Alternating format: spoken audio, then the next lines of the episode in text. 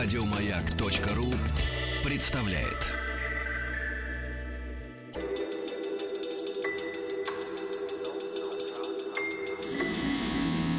Объект 22.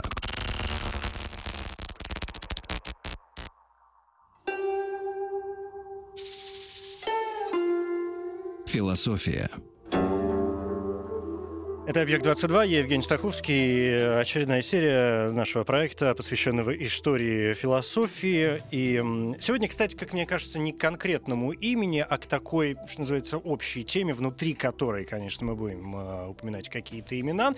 Ну, первое имя, которое мне хотелось бы произнести, это Светлана Сергеевна Неретина, доктор философских наук, профессор. Светлана Сергеевна, здравствуйте. Здравствуйте. Да, спасибо, что нашли на меня время в очередной раз. И очень хочу с вами сегодня поговорить о, действительно, я так назвал это общим термином, поскольку, ну, в моем представлении это ну, ну, не, не то чтобы не то, не то чтобы школа, хотя сам, сам, сам термин школа присутствует школа, в названии, конечно. да, а все-таки это такая вот некая система, наверное, средневековая, да, речь, конечно, о схоластике. Ну да, безусловно. А, я бы, конечно, с самого начала хотел сказать, что очень часто с холастикой э, отождествляет обычно всю средневековую философию. Э, ну вот, скажем, когда я начинаю занятия в университете, я обычно спрашиваю, ребята, они э, 18-летние, да, небольшого роста еще и возраста. Спрашиваю, что они понимают вот под самим понятием средневековой философии. Обязательно находится кто-то, кто скажет, что это схоластика. Схоластика, конечно, это метод – это определенный метод, причем возник не с самого начала средних веков, а возник он уже, ну так, э, э, примерно с конца XI века. Я, я сейчас немножко uh-huh. поясню это дело. И связан с определенной э, с определенным умением преподать предмет. Схоластика, вы уже это сказали, это слово школа. И э, мало кто знает, что само имя школы означает остановку. Не просто просвещенный досуг, это как бы даже уже ну, известно, да, а именно остановка. С греческого. Да, да, да. Да, и э, остановка для того, чтобы видеть, и я бы даже сказала так, для того, чтобы видеть еще то есть углублять свое видение и или, как говорил Аристотель, э, просто видеть, чтобы видеть. А то есть не просто остановиться, а остановиться зачем-то. Да, да, э, остановиться зачем-то и получить какое-то э, для самого себя даже создать некоторое направление этого видения. Вот это очень важно. Понимаете, почему? Потому что э, схоластику начинают вообще с патристики, э, с самого начала Средневековья. Это ну, абсолютно... такой классический это, путь, да. Да, такой путь. Это совершенно неверно. Вот был такой Бернгард э, Гейер, который, собственно, во многом начинал открытие Средневековья, потому что, как мы знаем, да, после просвещения это дело, э, все издания текстов, они были свернуты, да, потом вот появились такие энтузиасты, которые начали собирать все средневековые тексты, публиковать. И в начале XX века и в конце XIX вот были несколько таких энтузиастов, и среди них вот э, господин Гейер, который говорил о том, что если мы будем э, называть всю средневековую философию схоластикой, то э, у нас сомнется э, вс- всякое представление о том, что это такое. Она у нас получится в IX веке одной, в IV веке другой, э, в XII веке третья, в XIII, XIV четвертый. То есть мы разойдемся, просто вот э, глаза разбегутся. Они уже будут не столько видеть еще, что, э, сколько видеть хоть что-нибудь. Вот. А э, в такой литературе принято это называть схоластику, э, э, начинать схоластику с Боэция, причем совершенно со странными критериями, только потому, что он занимается Аристотелем и вместе с этим комментарием, Аристотелю и э, размышлениями самого э, Боэца и так далее. Это вещь невнятная и непонятная, о чем говорящая. Здесь, э, э, э, как мне кажется, если говорить о схоластике, нужно, во-первых, понимать вот какую вещь.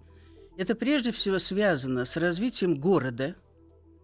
Потому что город потребовал юристов, медиков, да, и людей, которые могут ответить за свою собственную профессию. Даже тот же ремесленник это должен знать, да, в своем э, цехе и так далее. Он должен э, знать, что он хочет сделать и участвовать в, с юристом э, даже в составлении тех же уставов. Это понимаете? вопрос образования?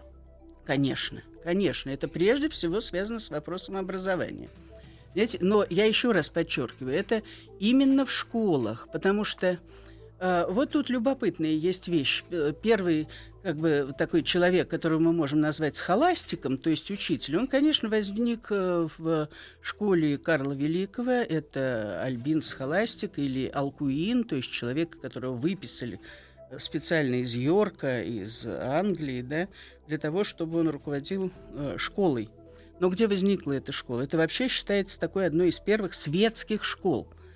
Почему я и сказала город? Потому что город потребовал не только э, выученности епископальной и монастырской, потому что школы в основном были при епископиях и монастырях, да, а он потребовал вот светского образования, то есть для того, чтобы ты мог действовать в мире. И э, у Карла Великого вот эта палатинская школа, она была именно светской. Там училась знать рядом э, с Карлом пребывающие его собственные дети, и он сам. И он сам и э, учились совершенно поразительным вещам, то есть тем, которым вот сейчас я знаю, что в Англии это иногда э, применяют, и у нас, скажем, был такой э, кружок, ну не кружок, а школа диалог культуры Владимир Славович Библер, я уже много раз об этом говорила, где исследовали проблему.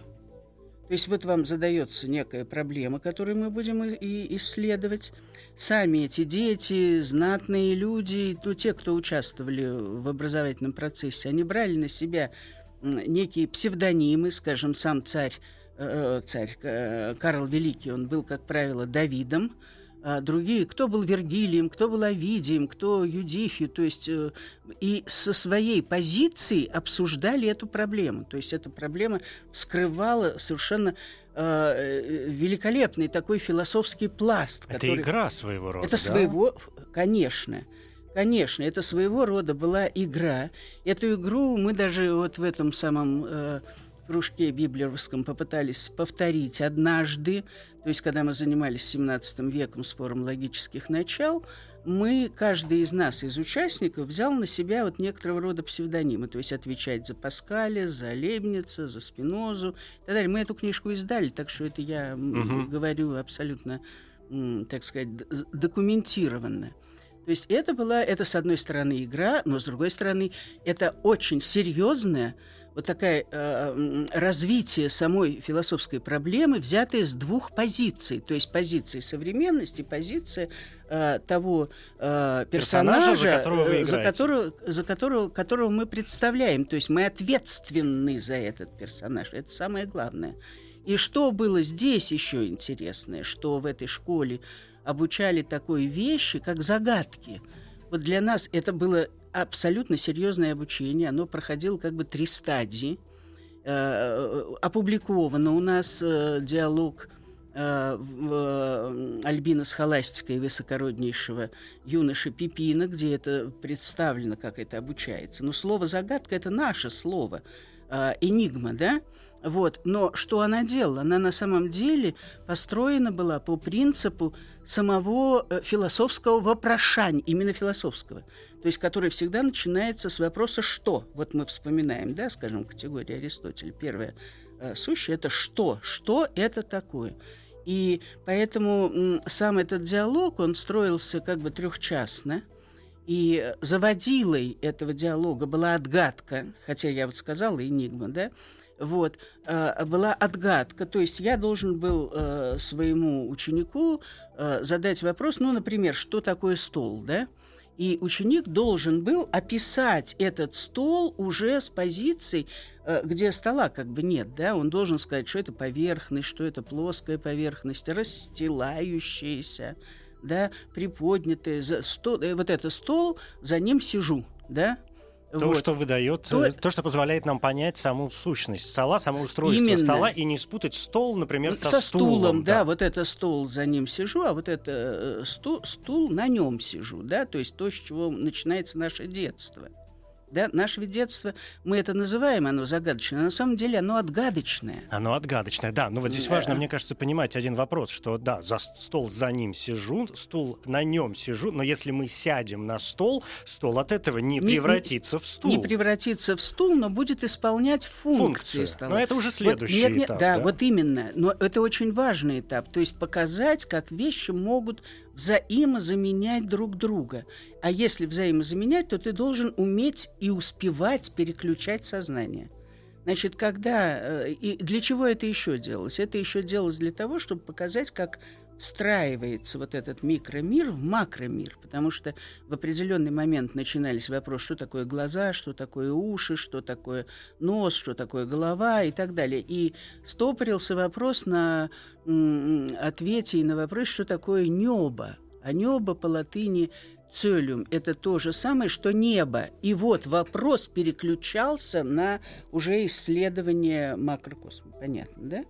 После того, как учитель убеждался, что а, ученик умеет уже это делать, да, умеет вот отгадывать, а, загадывать эту самую отгадку, да, начинался тот самый вопрос, который мы называем загадкой. То есть мы уже что над нами вверх ногами, да, человек это отгадывает и так далее. Очень много вопросов было посвящено тому, чтобы этот человек понимал, о чем идет речь.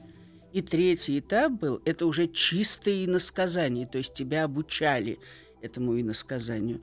А, э, э, я тебе загадываю загадку, ты ее внутри, внутренне отгадываешь, не говоря мне, и выдаешь мне на гора новую загадку. Например, а, я видел мертвых, много болтающих. Внутри вот этот мальчик Пипин или юноша Пипин отгадывал и выдавал на гора. Это бывает, когда они высоко подвешены. То есть за время моего преподавания один только раз человек догадался, что это такое. Это колокола. Колокола. Да, колокола. Потрясающе. Потрясающе. То есть это надо было постоянно, вот мы уже э, в, в первый, по-моему, раз, когда мы встречались здесь, мы говорили о возможности переключения сознания. Да. Потому что если э, есть такая загадка, а она написана в антологии педагогической мысли, написано как неотгадываемая. Это загадка как неотгадываемая. Это такая простая вещь, и написано, что это неотгадываемая. А, э, держу в руках 8, уронил э, 2 и 5, и получилось 6. Таким это образом, да? Люди списывают целые страницы бумаг, там и все, и никак у них не получается, да, э, чтобы ты 2 плюс 5 э, складывает, получается 7, от 8 отнимают 7, получается 1, но уж никак не 6, да? А э, здесь очень простая вещь. То есть, если ты представишь, что это не количественное, не порядковое число, да, от 1 до 8, а двойка и пятерка это имена каждой палочки, Так. то тогда ты отнимаешь две палочки. Ты отнимаешь не 2 и 5, а ты отнимаешь имя 2 и имя, Имя 5. пять. И получаешь те и самые ты шесть. получаешь те самые шесть, о- о которых и было загадано, понимаете? То есть ты должен был вовремя переключить свою голову с порядковых чисел на субстанциальное число. И тогда у тебя решается эта самая загадка. Я, Светлана А. Сергеевна, не могу не восхититься, М. каким способом вы нас сейчас погружаете именно в схоластический э, мир. Потому что когда вы рассказывали сейчас вот и об этих загадках, и о колоколах и так далее, я совершенно точно не могу сейчас отделаться от мысли, что это абсолютно схоластические вопросы. Конечно. Я как-то уже вспоминал эту мысль, которая порой подается как анекдот, иногда как афоризм. Конечно. А, Кто-то утверждает, что это как это реальная фраза. Вы наверняка, конечно, знаете Нет, это эту на- историю. напечатано. Нет, я сейчас Да. про следующий. Да. я- А. Сейчас я Мгм. скажу, о чем я Мгм. говорю только, да. А, о том, что средневековые схоласты могли спорить о чем угодно. Даже о том, сколько чертей э, Ну да, на поместится на хвоста, кончике да. одной иглы. Да. на кончике иглы. Но не на могли они спорить хвоста, только да. об одной вещи. Да. О вкусах. Разумеется. Ну, о которых не Да, спорят. Да, да, Ну, да, да, да. Я говорю, такая полу- полуанекдотическая Ну да, история. это действительно полуанекдотическая история. Но просто я что хочу сказать, что вот э, э, рассказом об этих самых загадках, понимаете, которые не назывались, конечно, так, это энигма ведь имела значительно более широкое... Даже сейчас в нашем языке, когда мы Это не говорим о энигматическое И не тайна, и э, не загадка. мышление, это... не тайна, не загадка, это именно вхождение в саму суть э, философии. Понятно, да? А, Поэтому это очень важно, это очень важно. Я помню, у нас был специальный даже такой симпозиум, посвященный тому, что такое загадка, который был, э, э, по-моему, в Институте славяноведения, вел его Иван э, Вячеслав Всеволодович Иванов. Вот, совершенно такой замечательный был симпозиум, который был анекдотичен по своему результату, потому что весь этот симпозиум был опубликован в журнале «Вопрос кибернетики». Отлично. Да, да, это были какие-то там э, 70-е годы, и надо было вот, ну, все-таки опубликовать то, что было. Вот, поэтому, э, почему я об этом говорю? Потому что вот схоластика, о которой мы ведем речь, она возникла именно в недрах города. Понимаете, и почему я говорю Карл Великий? Это был именно город Ахен, да, это был его дворец, там, где собраны были, конечно, а, м, э, люди, которые окружали. Это не было такой городской школы, это была дворцовая школа, но тем не менее это задало некий тон. И вот когда э, появились горо- города, уже стали расти как грибы, а это действительно был 11 и 12 век, 12 век вообще считается веком городов, да, он считается веком второго возрождения. Первое было Каролингское, вот, Да. А это 12 век, это как бы второе возрождение. Это не точно, это не, не Но так. мы можем но- судить по архитектуре. да, да, да. 12 и дальше 13 век. Все самые, все самые знаменитые Да, храмы да. европейские построены в то время. Да, да, да. Начиная от э, Э, Нотр-Дама и вот. заканчивая но, но всем здесь остальным. тоже очень любопытная вещь, понимаете? Здесь появляется такая фигура, которая называется интеллектуал. Эта фигура, которая называется интеллектуал, на самом деле она возникла ведь тоже из вот, э, религиозных школ.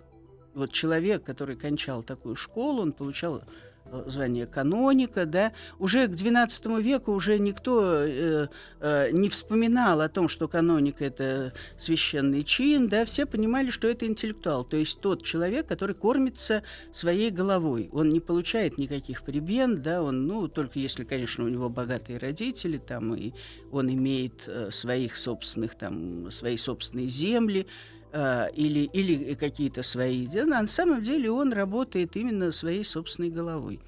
А, Почему я об этом говорю? Потому что на этом был построен весь э, казус Абеляра, потому что он был каноником, он э, э, на самом деле считался уже интеллектуал. Это вот такой человек, который зарабатывает. Он был домашним учителем, да? Помимо того, что он держал свои школы, он был домашним учителем. потому Интеллигенция. Нет, интеллектуалы они назывались. Инте- под с- слово интеллигенция, оно имеет такую нравственную нагрузку, когда оно М, возникло. м, понимаете? Да, понятно, чтобы мы и- разделяли, да. Да, Мгм. а здесь это именно интеллектуал, то есть человек, который владеет определенного рода знаниями, которые он может применить в определенном деле, которое, ну, к которому он был, собственно, обучен. Понимаете? А э, э, э, в XI веке еще мало очень было учителей, достаточно мало, потому что известны такие факты, как, ну, скажем, Ланфранк откуда-то из недр будущей Италии поднимался на север, и только на севере Франции, в монастыре Бек, э, ос- остановился, обосновав свою школу. Но как остановился, понимаете, это же тоже очень любопытно, вот когда мы говорим с вами о том, что все средневековье было христианским. Вот каким христианским? Это тоже очень важно. Для этого, скажем, э, есть э, обучение высоколобости, а есть э, специальные работы, которые посвящены повседневности христианской. Да? Вот он шел-шел, он был ритор по образованию. А, Когда пришел на север э, Франции, он был схвачен разбойниками. Разбойники раздели его, привязали к дереву, и все, никаких э, спасений И никакого нет никаких спасений. э, да, не ожидается, и он приготовился к смерти, да? И он- Что было дальше, мы узнаем через А, мгновение. через минуту.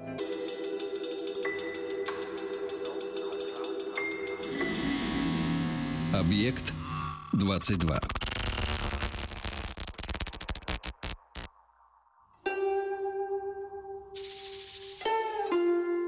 Философия. Да, «Объект-22», я Евгений Стаховский, здесь Светлана Сергеевна Неретина, доктор философских наук. На сегодня схоластика крайне занимает. Необходимо дослушать до конца эту душераздирающую историю, историю да. про человека, которого про привязали уже. Да. Э, это не просто, так сказать, это очень известный был человек. Э, это впоследствии он стал учителем Ансельма Кентерберийского. Ух ты! Да, и Ансельм Кентерберийский ходил за ним, как ниточка за иголочкой. Так вот, когда, значит, в результате он э, приготовился к смерти, он решил помолиться. И он понял, что он не знает ни одной молитвы. Отлично. Да. Это его так потрясло, что я иногда, когда я рассказываю эту историю, что я говорю, что здесь все силы собрались для того, чтобы его спасти. это, конечно, не так, это ясно, да, но, но что-то в этом есть, потому что шли крестьяне-дровосеки, которые его освободили, и он первый, что у них спросил, где тут э, вот монастырь. Они ему показали, да вон он там, вот показали на разрушенный монастырь Бег, да, он туда пошел, собрал людей, они этот монастырь заново как бы собрали, да, и там он организовал школу, в которую как раз пришел Ансельм. Они шли вот с юга на север. Но здесь дело-то вот в чем. Дело даже не в том, что Ансельма вот всегда считают таким уж, уж вот, вот такой схоласт, да. Дело в том, что сама эта схоластика, она началась с разрешения э, той самой проблемы, которая как бы определяет Средневековье. Это проблема универсалей – то есть что такое общее? Вот, скажем, мы говорим, Сократ – это человек, так вот человек, он был до Сократа, да? Или все-таки, значит, анте, до, до вещи? Или все-таки этот человек, человек этого представляет сам Сократ? То есть э, э, вот это до вещи, это называлось реализм. А если сам Сократ представляет этого человека, и весь человек в нем, in rebus, re, э, э, в вещи, то это вот как раз концептуалистская позиция, очень важная, а важнейшая для Средневековья, потому что в Средневековье действовал Бога-человек, то есть Бог в человеческом угу. образе. Да? Номиналисты да. в этом смысле вот. нам важны? А, номи... а как? Да. Они важны, но они будут позднее на самом деле. Понимаете, потому что номинализм это вещь. А, а, а чем, она, чем они важны? По одной простой причине, что прежде чем я вообще начинаю думать о том, что такое вещь, я уже в этой вещи. Эта вещь уже здесь, она присутствует. То есть надо ее назвать. То есть это э, по, общее после вещи, которое на самом деле в качестве направления развивается гораздо позже, чем у Илья Оком. Надо сказать, что у нас особенные историки, конечно, они совершенно не знают про эти направления. Они толдычат каждый по-своему, что есть только вот реализм, вот это общее до вещи и что-то после вещи – про концептуализм не упоминают часто вообще, да и про реализм пишут примерно так.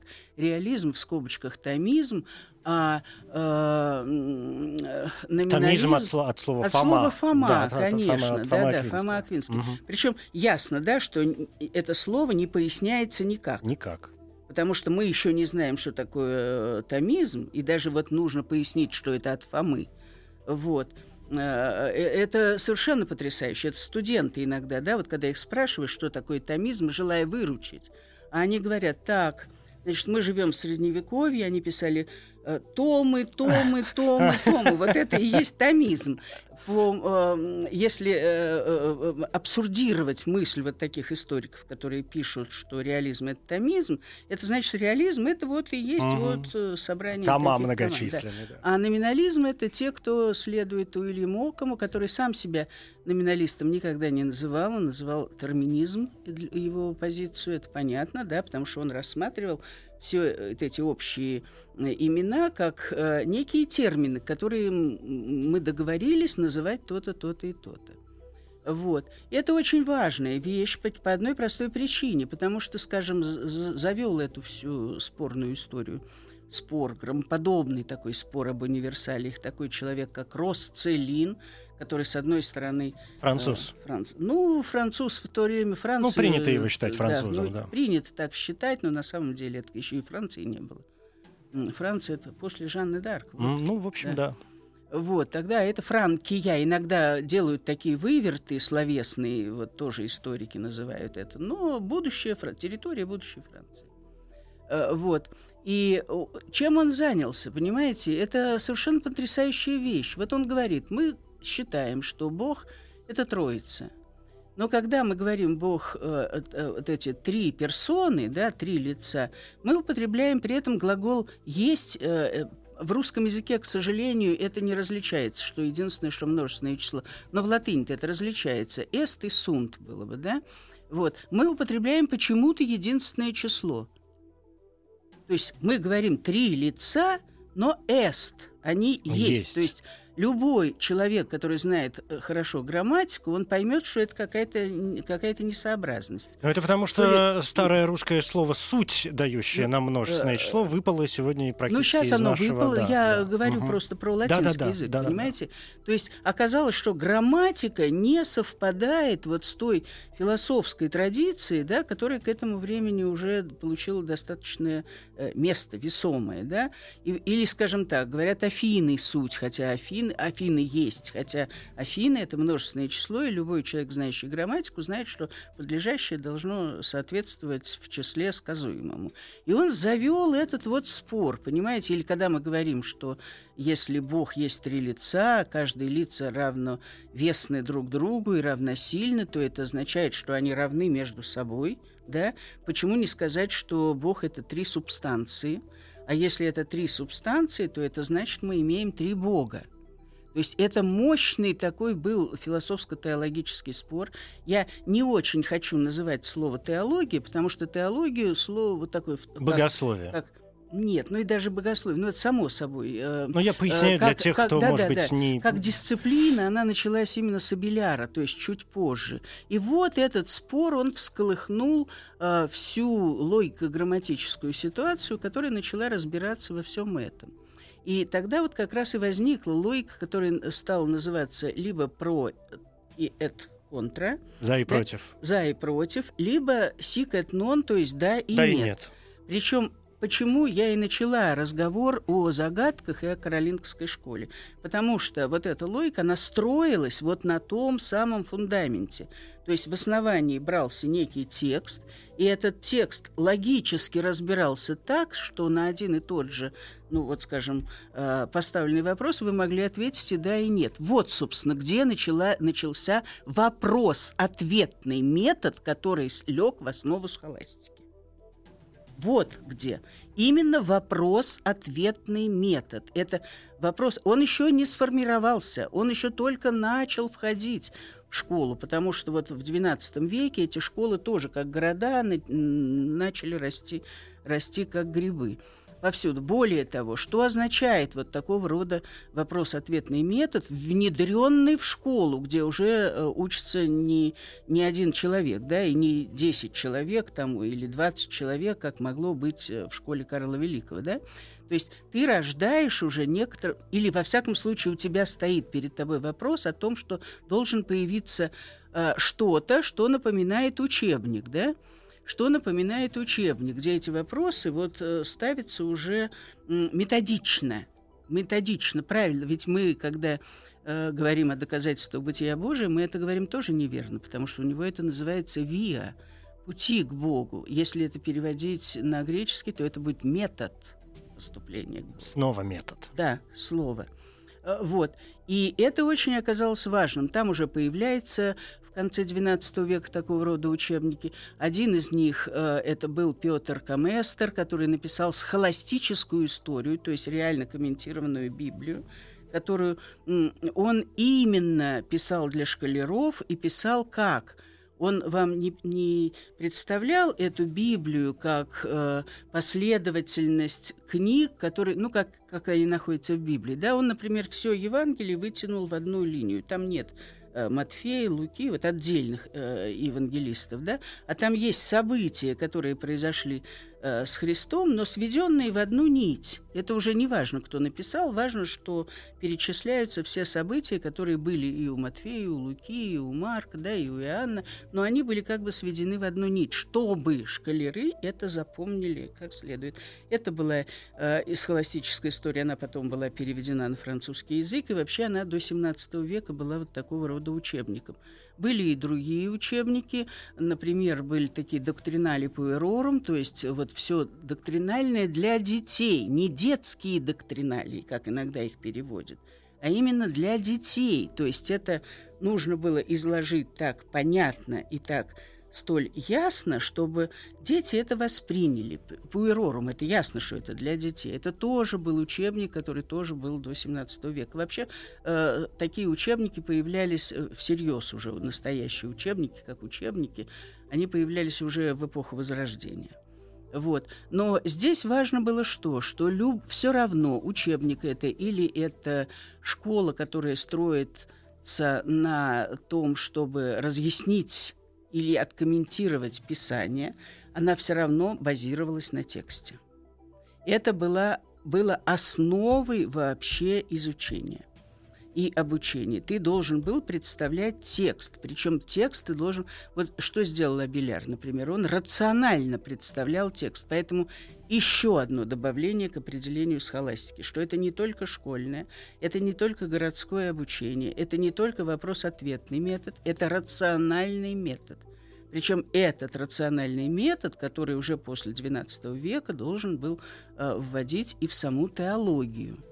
Да, и... Светлана Сергеевна, здесь, да. мне кажется, просто кажется важным пояснить э, mm. один момент, поскольку мы mm-hmm. говорим о схоластике, и говорим о схоластике именно в рамках сугубой такой философии, и э, говорим о средневековье, и в частности барахтаемся сейчас, да, в XI-XII, ну, может быть, в XIII Пока, да. веке, так в центре, Пока в самом. 11, да, да, и э, тут надо пояснить, пояснить вот что, для понимания линии вот той mm-hmm. самой, что когда мы вообще говорим о средневековой философии, в принципе, какой бы она ни была, мы, безусловно, говорим, что полагаем и предполагаем, что, э, в принципе, все это время было очень сильно завязано на, на, на божественность, на Бога. Да, конечно, да. ну я собой. поясняю для наших, для тех, кто да, нас да. слышит сейчас. Да. Само собой. Поэтому мы так много, например, говорим угу. об универсалиях, о понятии да, да, Бога да, да. и так далее. Поскольку, ну, сами понимаете, время такое было, раздумывать ни о чем другом э, не было времени, скажем так. А во-вторых, э, вот этот важный момент, на который стоит, наверное, тоже обратить внимание, что теперь, исходя из этой позиции, становится очень важно еще раз то есть становится еще понятнее, почему вы так много времени посвятили упоминанию и самому понятию города. Потому mm-hmm. что образование, но мы как-то говорили об этом в э, прошлых программах, это же такие монастырские дела, в общем, средневекового времени. А здесь происходит в некотором роде еще дополнительный разворот, когда из монастырей наука да. пошла в, что называется, в светскую Свет. жизнь, да, в, на, в народ. Совершенно и верно. схоласты, вот сейчас поправьте меня, да. если я не прав, во всяком случае, в общем представлении, да и вообще средневековая философия заточена по большей части на на попытке соединить разум и веру. Совершенно верно. Все, спасибо, теперь я Совершенно спокоен. верно, но это только в XII веке. Да. Но это только в XII веке. То есть была сделана вот такая попытка даже, вы знаете, не соединить разум и веру. Он как-то изначально э, Давайте еще передохнем, передохнем минутку. А, Давайте а. минутку. Философия. Светлана Сергеевна, повторюсь. Значит, я сказал, что э, по, ну, таким общим, скажем, представлениям и по моим представлениям, если их считать общими, э, вся средневековая философия, по большому счету, пыталась занималась тем, что пыталась соединить разум и веру. Вы, с одной стороны, со мной согласились, потом сказали запят... такую сделали запятую и сказали, но все-таки. Нет, вот что здесь была попытка разграничить компетенции. Разграничить? Да. То есть не соединить, а разграничить? Разграничить компетенции. Компетенции. Компетенции. То светской власти понять... и церковной? Нет, ну, светская Или власть, это... схоластика и светская власть здесь это ни при чем. Угу. Мы же в школе находимся, а, понимаете? Да мы, поскольку это рациональная дисциплина, то нам нужно понять сферу компетенции этого разума. Вот разум занимался тем, что пытался понять, что такое бытие. А вот э, теология, что такое Бог. И в XIII веке э, э, это скажется просто. Вот Фома Аквинский так и будет говорить. Вот это сфера компетенции философии, это сфера компетенции теологии. Но чтобы перейти к э, окончательному, скажем, выяснению того, что такое схоластика, я должна сказать вот такую вещь. Скажем, Людовик VI, он учился еще в монастырской школе, а его сын Людовик VII уже в светской. Уже в светской. В XIII веке возникает университет – и, э, естественно, связан для нас с такими фигурами, как Альберт Великий, Фома Аквинский, да, в Парижском университете преподавал Иоанн Дон Скотт, э, то есть это э, с Оксфордом. Вообще в это время, к XV веку, более 80 университетов уже действовало. Вот. Но э, что здесь появилось? Здесь появились тексты, которые точно показывают, как должен был проходить урок. И не только, что вначале была лекция, да, вот лекция, потом эта лекция дробилась на ряд вопросов, эти вопросы на подвопросы, на которые ты конкретно отвечал, да, это могло быть немножко, э, могло быть так, немножко иначе. Ну, скажем, это хорошо увидеть, э, мало того, что у того же Фомы Аквинского, слава богу, переводы есть. Вот. У Хайдегера это можно увидеть для людей, которые занимаются такими вещами, когда он вот прочитал эту лекцию, а потом э, на следующее утро или на следующий вечер он говорит, вот то, давайте подытожим то, что мы сказали и выяснили на предыдущей лекции. Вот этот вот метод пояснения, разъяснения, репетиции, он был разработан достаточно серьезно. Но и, и опять же, даже не в этом дело. Как строилась вот сама, э, скажем, структура этого образования или, или предъявление вопроса. Вообще вот то, к чему призывает впоследствии Хайдегер, что философия – это вопрос, это схоластика поставила абсолютно четко. Философия – это вопрос, это мое вопрошание. И оно начинается вот с первого же э, титула, да, называется «Что такое Бог?». Дальше, как текст строится, выстраиваются еще некоторые позиции тех, кто соглашается с этим, да, скажем, да, есть Бог, отвечает положительно на этот вопрос. Дальше выстраиваются возражения – на то, когда люди возражают, так это или не так, да, а дальше я высказываю свои ответы на возражения и заканчиваю подытоживанием, то есть собственную позицию. Снова метод. А? Вот Снова это, нет, метод. Вот да. это, это собственно, метод, метод угу. и стал называться схоластическим методом. Понимаете, он, э, к сожалению, он э, использовался не очень долго. Вот в основном 13-14 век, ну, 15 ну, немножко, да, ну, 16 еще вот то, что называется второй схоластикой, и это в основном в Испании, потому что с Возрождением они жестко отвергли схоластику за, э, э, и, и, в общем-то, понятно, потому что вот в заключении я уже расскажу некоторый анекдот, который э, сопровождал вот такой метод. Вот, скажем, сидят Альберт Великий и Фома Аквинский в саду монастырском и обсуждают, есть ли у крота глаза – вот они сидят, это обсуждают, крот слепой, крот зрячий, потому что он же доходит до того места, куда ему надо, да? Идет садовник и говорит, что вы спорите, я вам сейчас принесу живого крота, и вы увидите, есть ли у него глаза или нет. Они говорят, нет, нам не нужен живой крот. Мы знаем, что ты можешь его принести. Нам важен принципиальный крот вот как этот принципиальный крот может э, действовать, как мы будем рассуждать. Собственно, на этом вот даже можно и закончить было бы, потому что это и есть вот схоластика – это остановка, и эта остановка означает видеть. Вот как я вижу и вижу еще. Но видеть не, есть, не глазами физическими, конечно, да, а нет, видеть ну, э, конечно, это способом. не линзы угу. просто, которые угу. на глаза надеты, да, и ими мы видим, а это внутренний мир – по которому ты, уже обладая какими-то знаниями, можешь сам рассудить, какой это крот, имеет ли он э, глаза, понимаете? И э, э, в это время как раз, поскольку уже было достаточно много студентов, студиозусов, вот, возникали разные рода обряды. Обряд посвящения в студенты, например. Студент считался корнифицием, то есть рогоносцем. Это было еще с XII века у Иоанна Сонсберийского который написал «Металлогика». Кстати говоря, об этом не нужно забывать. Второй металлогика, э, вторая металлогика появилась только в начале XX века у нашего логика Васильева. И как, как раз где была поставлена проблема пары непротиворечивой логики, вот эти сикэтнон, да uh-huh. и нет. Это весьма серьезная вещь, которой, к сожалению, мы занимаемся достаточно мало. Вот. Но, например, этот обряд изгнания корнифиции, он, студент этот молодой, он назывался Беатус, то есть птенцом, который ничего не знает, ты к нему входил, и начинался вот этот обряд, то есть он должен был выпить мочу, он должен был на себя, себя э, разукрасить самыми разными неприличными там вещами, которые вот мне не хочется говорить по, по радио, Да, потом ему задают, вот, была ли у тебя мать? И он отвечает, конечно, была. Ему бац по лицу и говорят, нет, это ты у нее был. Ну, и Светлана Сергеевна, время вполне себе философское понятие, совершенно неумолимо, и, к моему сожалению, Нет, ну, я, собственно, и закончила по этому поводу э, тем, что вот это видение, оно углублялось, но в эпоху Возрождения это уже стало... Это уже э, ушло, да. ушло. Спасибо большое, я в совершеннейшем восхищении. Светлана Сергеевна Неретина, доктор философских наук, профессор, ну вот, схоластика.